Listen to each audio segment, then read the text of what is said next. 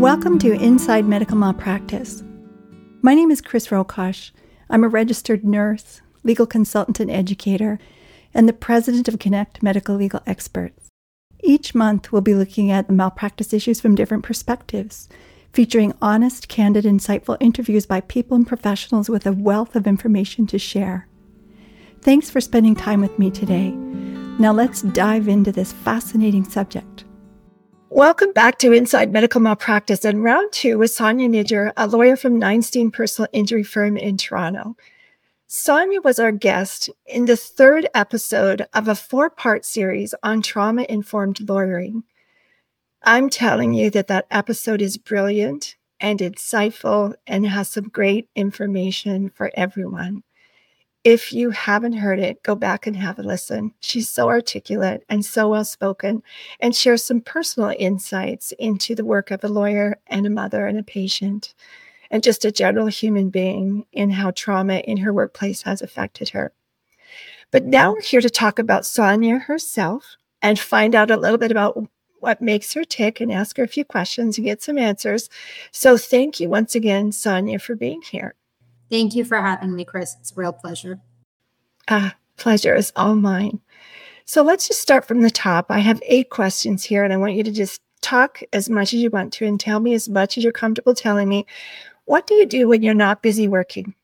Uh, well, I have a two and a half year old, which we talked a little bit about in the previous episode. So, uh, most of my time, uh, as you know, is spent uh, with him, which is which is a real joy.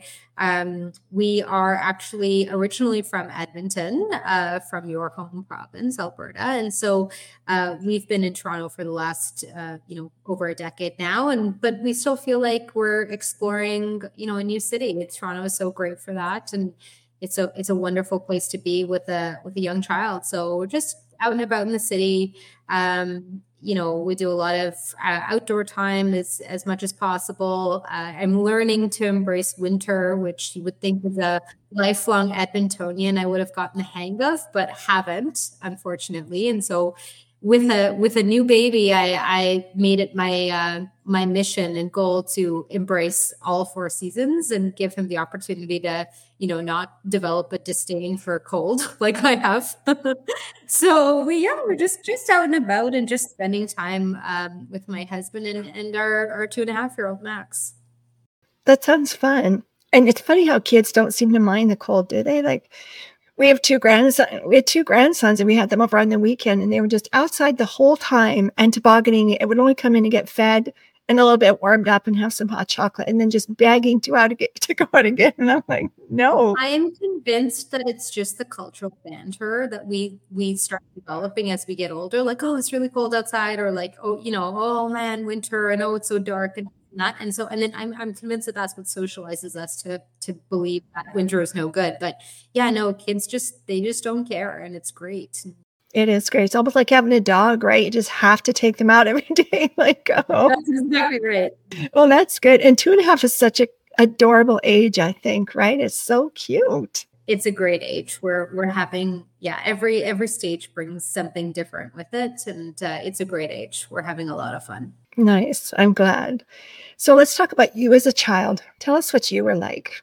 What was I like as a child? I was uh, very curious, which still tracks today. I was actually quite a serious child. Um, you know, I, I was very like rules based and and just really um, yeah, just really serious about things, very interested in learning, doing things by myself, independent, uh, as my parents would, uh, I think, charitably call it.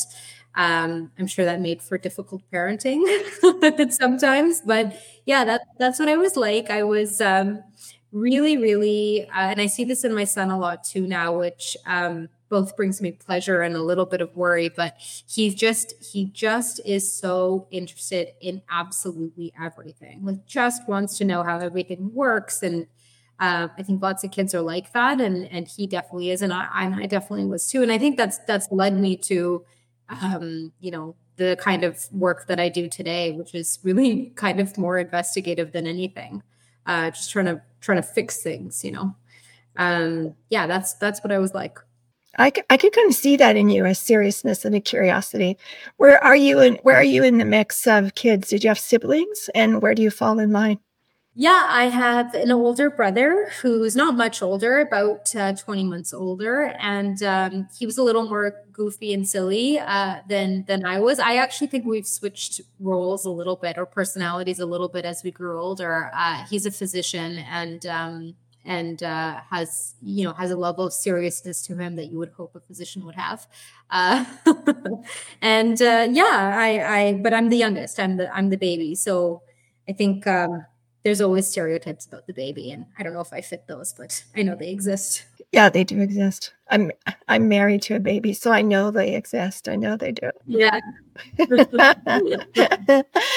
but that's good i bet you and your brother have lots to talk about do you? The intersection of medical and legal? Oh he, he's it was like a um you know a necessary thing for me to start my career really. I was i would be up late like texting him about things and asking him to define medical things. And yeah no it's been it's been really helpful. I don't get as helpful to him unfortunately but um as the older brother i guess he's used to that.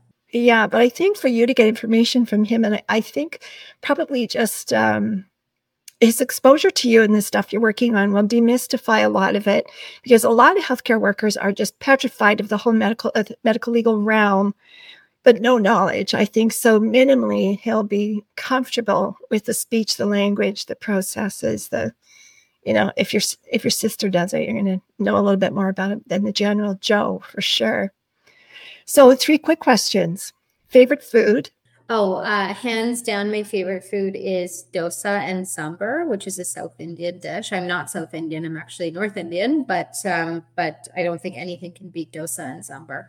What are those two things? I don't even know dosa and sambar. Tell me. So yeah, so I think most Indian food that uh, has become popularized here is North Indian. Actually, uh, North Indian uh, dosa is a very very thin. Um, it almost looks like a crepe it's like a crispy crepe made out of either lentils or um, rice, often lentils. And then sambar is just like a hearty kind of vegetable stew. I don't, I'm vegetarian, so Indian food agrees with me in that regard. Um, and it's just like, it's just mixed with, you know, all sorts of good, good Indian spices. And uh, it's very hearty and kind of salty and um, savory at the same time. It's, it's delicious. There's, there's some very good South Indian places in, in Alberta and particularly in Calgary. You should check them out. Yeah, I'll have to get those from you because I I'm not a vegetarian, but I eat mostly vegetarian most of the time. And uh, we traveled through Southeast Asia last year. And even for breakfast, I was eating chickpea curries and naan and roti and all kinds of things. And I just got so addicted to it. Now, eggs and toast sound like so boring, and oatmeal is just about to kill me. I want spice in the morning. I would give me some good food. So I'll get those names from you. How about, fa- and do you make those dishes or do you go out and buy them? I am, uh, so I can cook North Indian cuisine, I would say like relatively well, um, not anywhere close to what, you know, my mom and, and my aunts and, and uh, grandma could, could do, but relatively competent. And um, South Indian food is a little trickier, if, particularly if it's not kind of what you grew up eating at home. Um, but it's not, it's, yeah, there's some really good, there's some really good cookbooks and some really good YouTube tutorials that just totally demystify Indian cooking. And I think the funny thing about Indian cooking is that it's so rich and delicious and savory and spicy that you think it's hard to make, but it's actually just the same ingredients over and over again in different ways. Um, so it's actually not too hard. I have made dosa at home, but you need kind of like the way you need a special oven to do naan um, really well, you need kind of like a particular setup to do good dosa. So it's more of a eating out type of thing. At least you have a good place. I'm sure there's good, great places in Toronto to have that. I'm sure there are. Yes, it has no, uh, yeah, no problem with uh, with good food. That's for sure. Um, how about second question? Favorite TV show or Netflix series or whatever? What are you watching these days? Oh, you know, these days I'm actually not watching a whole lot in between uh, the parenting life and the lawyer life. But I would say my all-time uh, show, my all-time favorite show is Breaking Bad, which I think is the most brilliant uh, written show in the history of of television. Uh, my personal opinion. Um, I yeah, I like I like I guess distracts again by like kind of like the serious dark dramas. I'm, I'm a little bit more into that. I know there's a huge trend in reality TV lately, um, all sorts of reality TV, and I just can't for the life of me get into it. Uh, I I I feel like it would be good for me to just like you know be able to take joy in in that kind of programming and it would be a good break from life but um, but no i'm not i'm not so into the reality tv but i really like the dark dramas. I actually to to be i guess on theme i think the good wife which i don't know if you've ever seen is a just a, another top top level tv show that that i love. And I, I every time i look at it i'm like i wish i'd never seen it so that i could experience watching it again for the first time. It's so good. It's so good well, you still could. You could watch it again. But Breaking Breaking Bad, I think, is one of the most popular of all time. So, but you know, um, when I ask Olivia that question, she watches something called Naked and Alone, and it's a reality TV where they just drop people out in the bush with no clothes, and I'm like, what the hell? I'm telling you, reality TV taking us by storm. yes, I'm thinking I just better check that out so I can talk to Olivia about it. Okay. So, third part of that question what's the greatest joy in your life right now? Uh, I think that's an easy one. That's my son. Yeah. Um, parenting is a wonderful and unexpected journey. And it's been just a joy that I don't think I, and I kind of hate it because it's the cliche that I would always annoy me before I ever became a parent, which is you'll never know until you're a parent, right? It's the kind of joy that you just don't know until you become one. And it, I would always be like, yeah, right. Like there's lots of joys in life. Um, turns out they were right. You know, this is a, a very specific type of joy, one one that I've not experienced before. So it's yeah, yeah, he would be my greatest joy. Sweet. I read a few years ago that you don't know joy or fear or love until you become a parent. I mean, you know of those things, but you don't know it on the same level that you do once you have a child. I think that's probably right. Yeah. So here's a question for you. Um, if you weren't a lawyer, what career path might you have chosen, or what is your plan B if one day you decide not to be a lawyer, one or the other? Yeah, this is this is a really good question. So, okay, one is completely hypothetical because I don't possess any of the skills that would actually be required. Um, but I would love to. I would like in an ideal world, I would have, I would possess like carpentry skills. Like I would do something with my hands and be able to create. Um, and I thought, okay, well, that means maybe I would want to be an artist. I have no artistic ability whatsoever, but I don't think it's, I even want to just be an artist. I think like, like, like building furniture, you know, like building like practical things with my hands, getting that level of satisfaction. It just seems so satisfying. I wish I had those skills and I just absolutely don't. Um, in my previous pre law life, I worked uh, in government and I have a writing background. So I kind of always thought that I would either do something like policy work or uh, maybe even journalism uh, of some kind. That'll probably, that would be like a more realistic uh, goal, I would say, than carpentry at this point. Although I stick, I got to stick with my first answer. And I think you got lots of time to reinvent yourself, and um, if you choose to, and carpentry skills are not impossible to learn. You know, you're you, you could figure that out. You're smart. you can do it. I think that's a great answer. What is your top strategy for happiness in life? That's a good good question too. I I gotta say, I think for me it's balance, right? It's it's not letting um, any one part of me become the whole part of me, and so I think balance between being a mother and a lawyer and a wife and a friend and a daughter and you know whatever other identity that um that takes shape in my life. And so it's balance. I i, I feel like i need you know that diversity in my life i need to access different parts of me and um, i get something different from different parts of my life and and that's really the key for me i I, it was very, you know, early career as a lawyer. I think in any profession, um, my experience is lawyering, so that's my framework. But it's it's very challenging because it becomes your whole life, and I think burnout is of course real. Uh, but I think the bigger thing that's real is that when when that becomes your full identity and your only identity, it's hard to navigate other parts of life, and it's hard to like you know get um, things that you're supposed to get from other parts of life.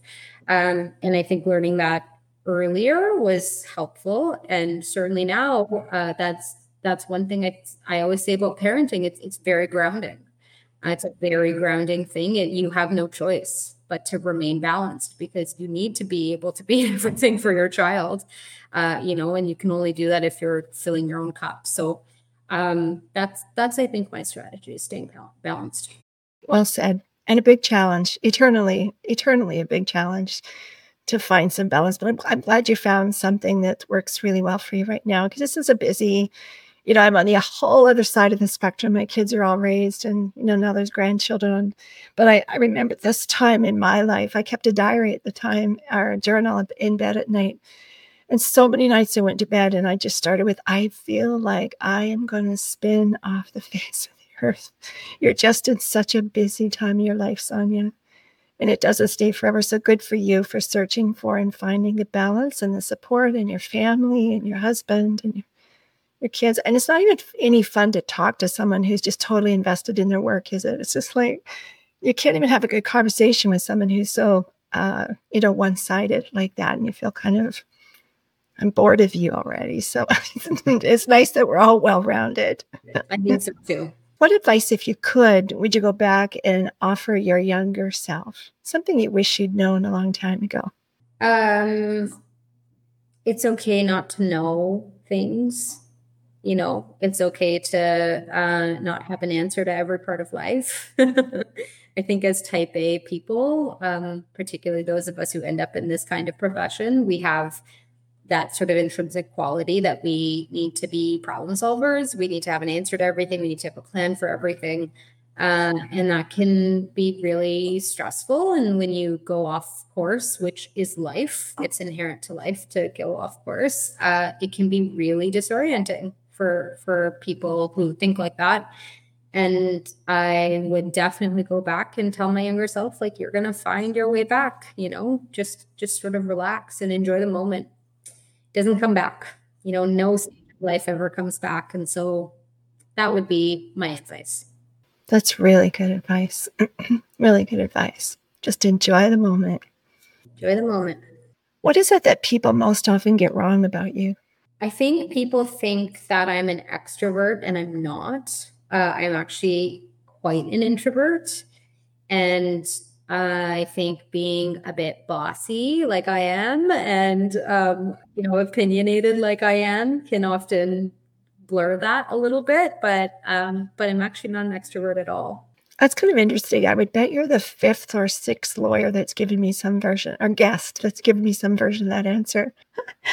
so, one last question for you Who has had an important influence on your life, real or otherwise, and how did they influence you? For me, that's a very easy one. It's my mother.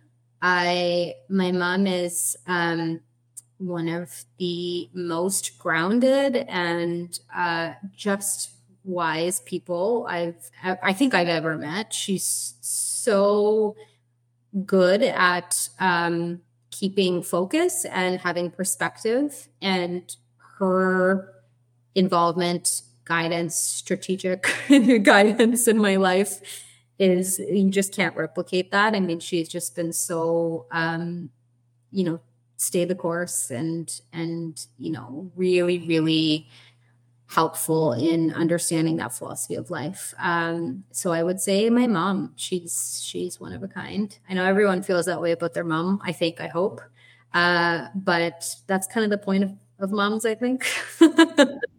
I hope one day my son will say the same uh, about me. But it's yeah, it's definitely definitely my mom. Mm, that's a good answer. I definitely would say my mom too in some respects.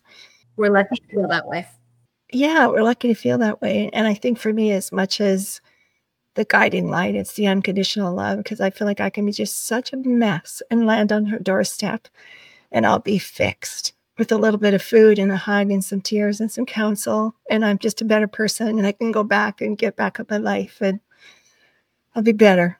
Yeah, I hear you. I feel very similar. Well, those are all the questions I have for you. But again, I feel like we could talk a lot more. I'd like to know a lot more about you. But thank you so much again, Sonia, for the generous sharing of your time, your wisdom. It has been such a pleasure. And I am glad to get to know you a little bit better. Me too, Chris. It's very likewise. And uh, I appreciate everything that you've done in the last few segments of this podcast and particularly, you know, this podcast in general. It's it's a wonderful initiative and we tune in. You know, we actually this is one of the few ones that are is like completely relevant to what I do and but still makes me feel interested in learning new things and you know it's it's just such an important space and uh, i thank you for for being the leader of it I'm glad that it fits a space in your life because it's sure been fascinating for me to do and I've enjoyed it. It's great. You're doing a great job. Great. Well, listen, if you haven't listened to the other podcast by Sonia, which is part three of the four part series on trauma informed lawyering, go back and have a listen. It's brilliant and insightful, and she is so articulate, and there'll be something to teach everyone in there.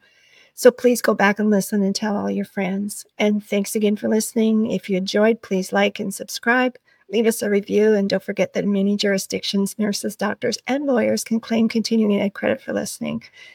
We're available on all the usual platforms, and we have the Inside Medical Malpractice YouTube channel if you want to watch on video. And be sure to tune in next month as we wrap up this series on trauma informed lawyering, lawyering and we continue to learn.